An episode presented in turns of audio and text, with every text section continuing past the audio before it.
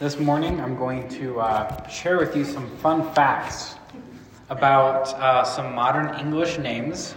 Maybe you guys haven't heard any of this stuff before, maybe you have.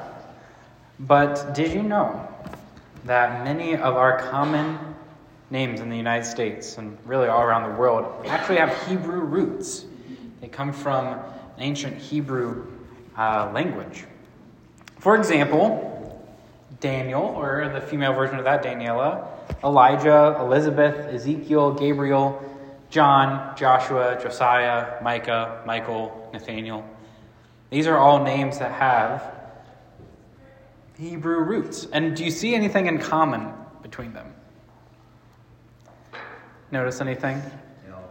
L, yep. They, they have, usually most of them have L or Ah in the name here, or at least the ones we're looking at.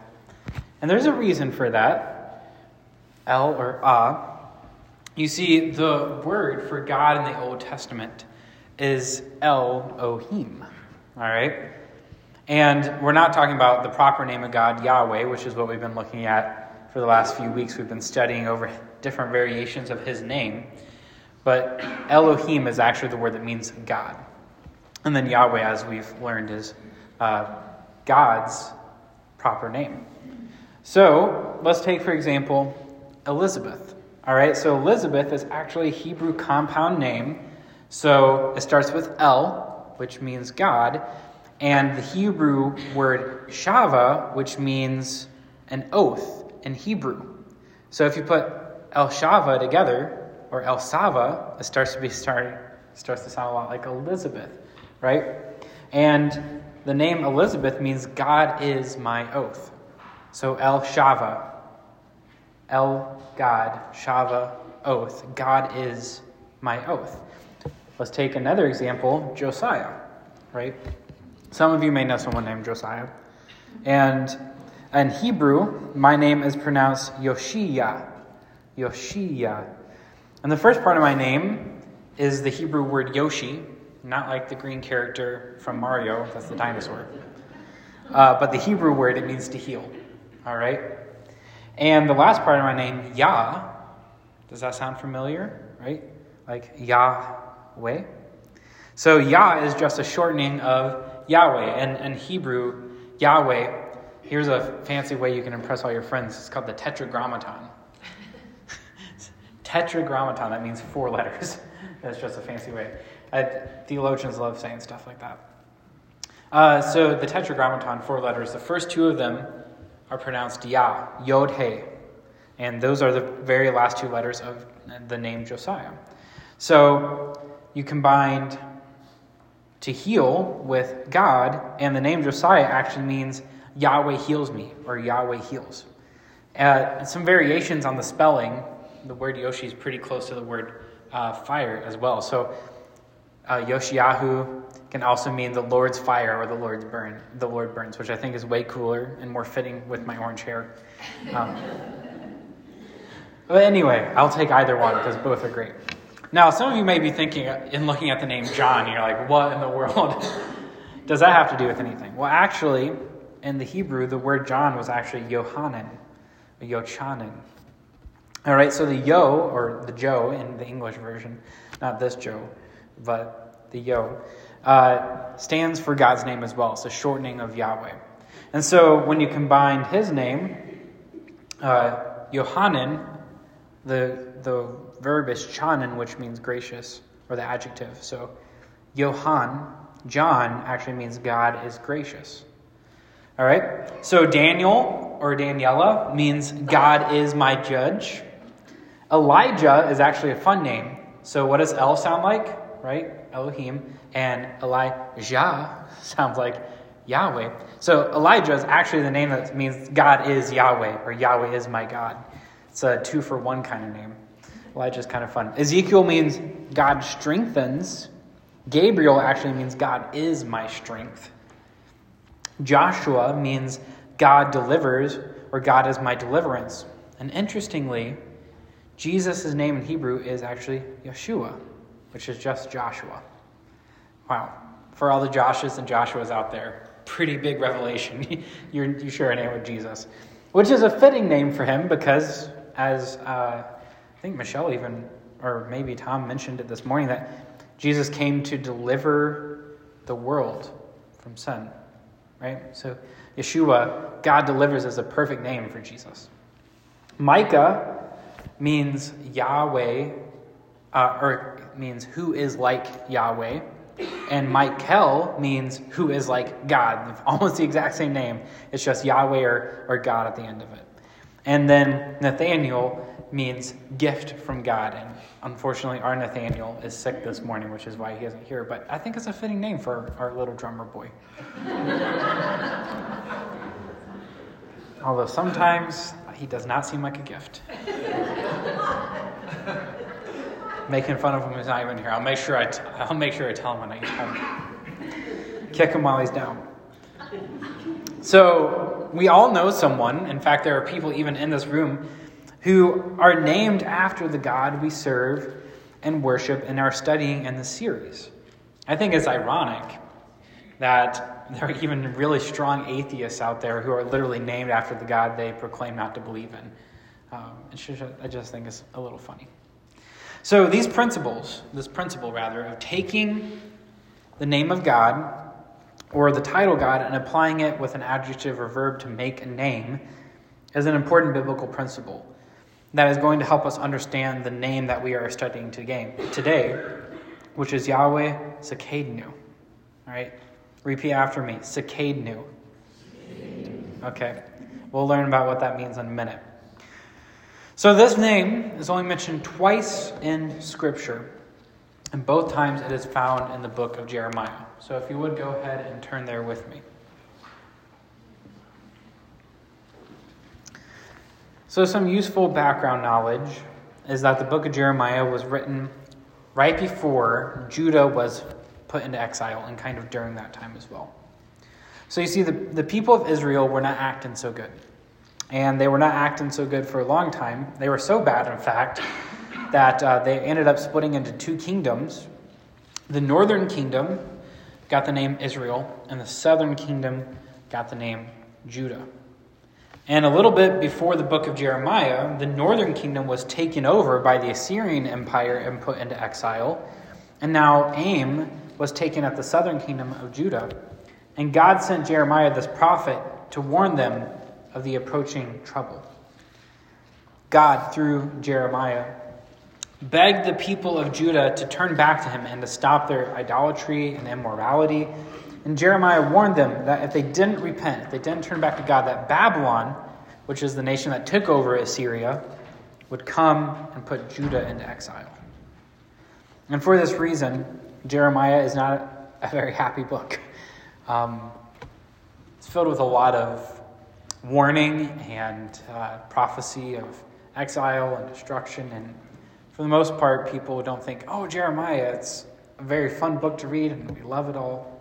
But in chapter 23, we do see some dark warnings, but there's also a message of hope that shines through. So let's go ahead and read the first six verses of Jeremiah uh, chapter 23 here. Woe to the shepherds who are destroying and scattering the sheep of my pastures, declares Yahweh, declares the Lord. Therefore, thus says Yahweh, God of Israel concerning the shepherds who are attending my people. You have scattered my flock and driven them away, and I have attended to them. Behold, I am about to attend to you for the evil of your deeds, declares the Lord. Okay, so this does not start off very good for Israel. God is looking at the leaders and saying, You have done bad things to my people, and I'm going to make sure that that's taken care of. And then he goes on to say, Then, in verse 3, then I myself will gather my remnant of my flock out of all the countries where I have driven them and bring them back to their pasture, and they will be fruitful and multiply. So, this is God prophesying that God is going to bring everybody back from exile. And He's going to make them a nation again that is fruitful. I will also raise up shepherds over them, and they will tend them, and they will not be afraid any longer, nor be terrified, nor will any be missing, declares Yahweh. Behold, the days are coming, declares Yahweh, when I will raise up for David a righteous branch.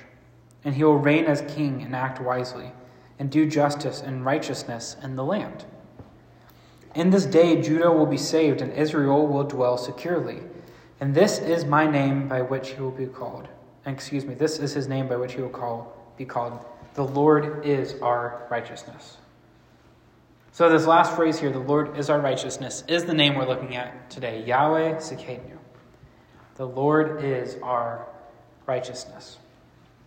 Now, verses 5 and 6 specifically are connecting back to a promise that God made to David hundreds of years earlier.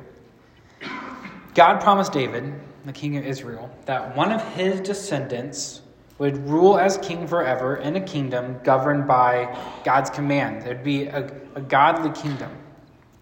And here, God is bringing up that promise again. And this is what we commonly refer to as a messianic promise. And there are lots of them in the Old Testament, where God says, My chosen person, my Messiah, a descendant of David, he's going to be like Abraham, he's going to be in all these different things. He's going to come back and he's going to do this kind of thing. All right? So, a promise talking about the coming Messiah, a person who's going to be picked by God to establish his kingdom. And the benefit to us is that we have the New Testament and we know who Jesus is. So when we read verses 5 and 6, this has Jesus written all over it, right? What better time to talk about a prophecy talking about the coming of the Messiah during the Advent season where we talk about the coming of the Messiah, right? Now, at first glance, it seems that verse 6, let's read the very last bit right here, and this is his name by which he will be called the Lord our righteousness. Yahweh Tsidkenu. Now, at first, it may sound like that this prophecy is saying that the Messiah himself will actually be called Yahweh, Yahweh Tsidkenu. But as we just saw earlier this morning, it is not uncommon for people to have names that talk about God's character, right? So oftentimes there are people who have names directly taken from God and they perform a certain duty. And that happens all the time in the Old Testament. And now that we know we're talking about the Messiah, we know his name's actually Jesus, Yeshua, not Yahweh Tsidkenu. So what's going on here? Well, this leads me to believe that this passage is not saying the Messiah's name is actually going to be Yahweh Tsidkenu. No. Rather, this person is going to embody what that means. Right? This person, this Messiah, is going to be like and do things pertaining to the name the Lord is our righteousness, or Yahweh is our righteousness. And there's further evidence to this point that this name isn't an actual name that the Messiah will have, but rather this name is used strategically to talk about who God is and what he's going to be doing. So look at the second example here in Jeremiah 33. Go ahead and turn over there with me.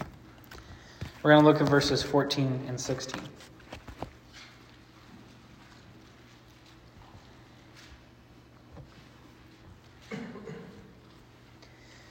A very similar kind of prophecy, a very similar kind of message here, as we just read in uh, Jeremiah 23, but it's a little different.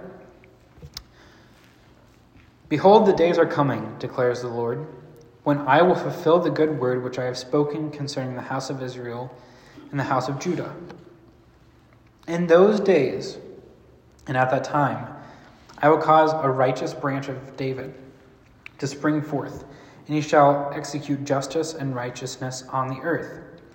In those days, Judah will be saved, and Jerusalem will dwell in safety, and this is the name by which she will be called Yahweh Tsidkenu. The Lord is our righteousness. All right, so we see here that in this case, the city of Jerusalem is being called Yahweh Tsidkenu. So obviously, it's not this is actually the name of Jesus. This is not actually the name of Jerusalem. Rather, Jerusalem is being secured and conformed to the correct order that God intended. That God is the source of the righteousness. And when people look at Jerusalem when it's restored, they're going to say, God is righteous. God makes things right. And when Jesus comes in the world and he executes judgment and righteousness, People are going to look at what he's doing and what he accomplishes and says, God is righteous. Yahweh is righteous, and he's working through this man to bring about the right thing. Now, we've said righteousness a lot, but what is it anyway? I feel like something we should cover since we've said it. I don't know. Anybody keeping track? At least 20 times.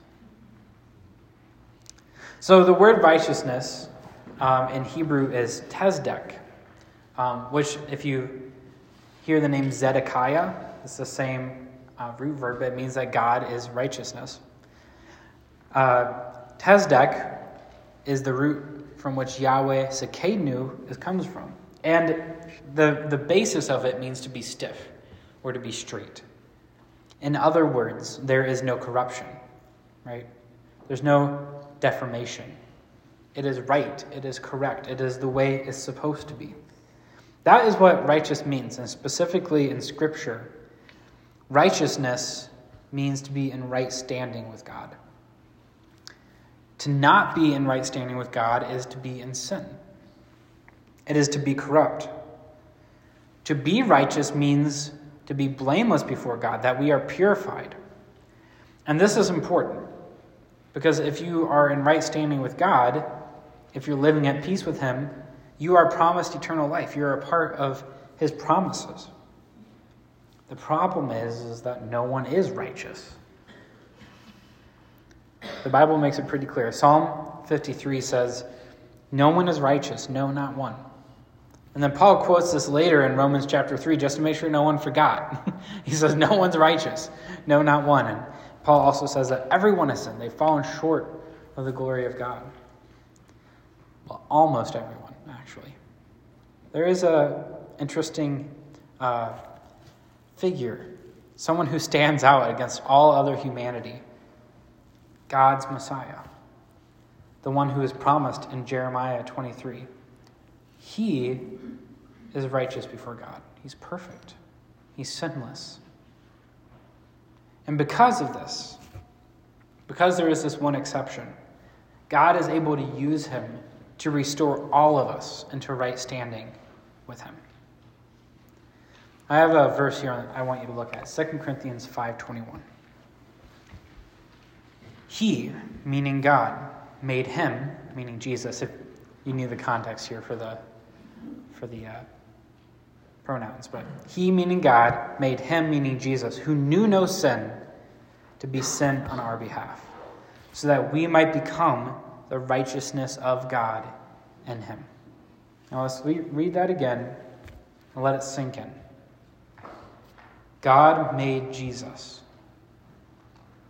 He made him who knew no sin to be sin on our behalf. Why did he do that?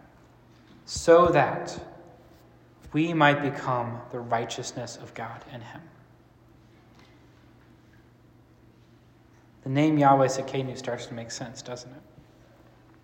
You see, God is the origin of this righteousness, and he accomplishes it through his sinless son, Jesus. And Jesus executed that plan and brought righteousness to us, just like Jeremiah said he would, just like it was prophesied hundreds of years before he was even born. And it's important to know that Yahweh is the origin of this power. He's the one that allowed Jesus to be sinless. He's the one that allowed us to inherit the sinlessness, sinlessness through that sacrifice and that we didn't deserve. And because Jesus came into this world, we can now live at peace with God. And because Jesus came into this world, all of creation one day will know the peace of God. Everything would be brought back into right standing with God, with the God Yahweh Tsidkenu, the God of righteousness. Now, in response to this message and, and learning of this name, I think there's a few things that we can take away. A few things we can apply to our, our life. Number one, we are called to live righteously. God in Scripture does not reveal every mystery to us. Right? Why does the platypus have a beak and lay an egg? And no one, Scripture doesn't reveal that, okay? There are lots of questions we have. Scripture doesn't reveal all of them. But what is very clear and definitely given to us by God is what He expects of us, how He wants us to live. right? There are a few things really important to God, that is one of them. And Jesus, along with many other things, lived as an example, served as a perfect example of what it means to live righteously, what it means to live walking in the right standing with God. So, my question is in what ways are you living disobedient to God's desire? Let's say God sent a prophet like Jeremiah to your house and he wrote a book for you, what would it say? Right? And this by no means neglects the grace that we live in because of Jesus. And this is not a call to legalism because that always fails, but it's merely a call to think about righteousness. Because we are called Christians, we should live like Christ, who lived righteously. And after all, we are a living testimony. Uh, right before the First Corinthians verse we just read, it talks, Paul talks about us being ambassadors to the rest of the world. That's a big responsibility. Number two, I think it's important for us to know and to realize and live with the reality that we are in right standing with God because of Christ. Right? This is a big deal, actually. Imagine all the ways you've messed up and fallen short. Jesus has taken those things on and made it so that you can live in right standing with God. As long as you accept Jesus as your Lord and you hand your life over to Him, you are made right. It is a sacrifice that reconstitutes the perfection that is lost in the Garden of Eden. it, it is a reforming of the relationship, it is making things right. And number three, let's not forget, let's not lose this facet that God is righteous. In fact, He is the standard. And what does it mean for God to be righteous? How does that play out in the world? Well, it means He never betrays, right? He never cheats. He never falters or fails. He always keeps his promise. He is incorruptible. He is reliable. So we can rely on him, right? And on that note, with realizing that we have been made right and that God is perfect and that we can rely on Him, please pray with me this morning. God, I thank you for being our righteousness, for being the source of our righteousness, and for allowing us to be made right through your Son, Jesus, who came into this world to bring peace and hope and love and joy and to die for our sins. We wait for the day where he returns to the earth to establish his righteous kingdom, and it's in the power of his name that we pray. Amen.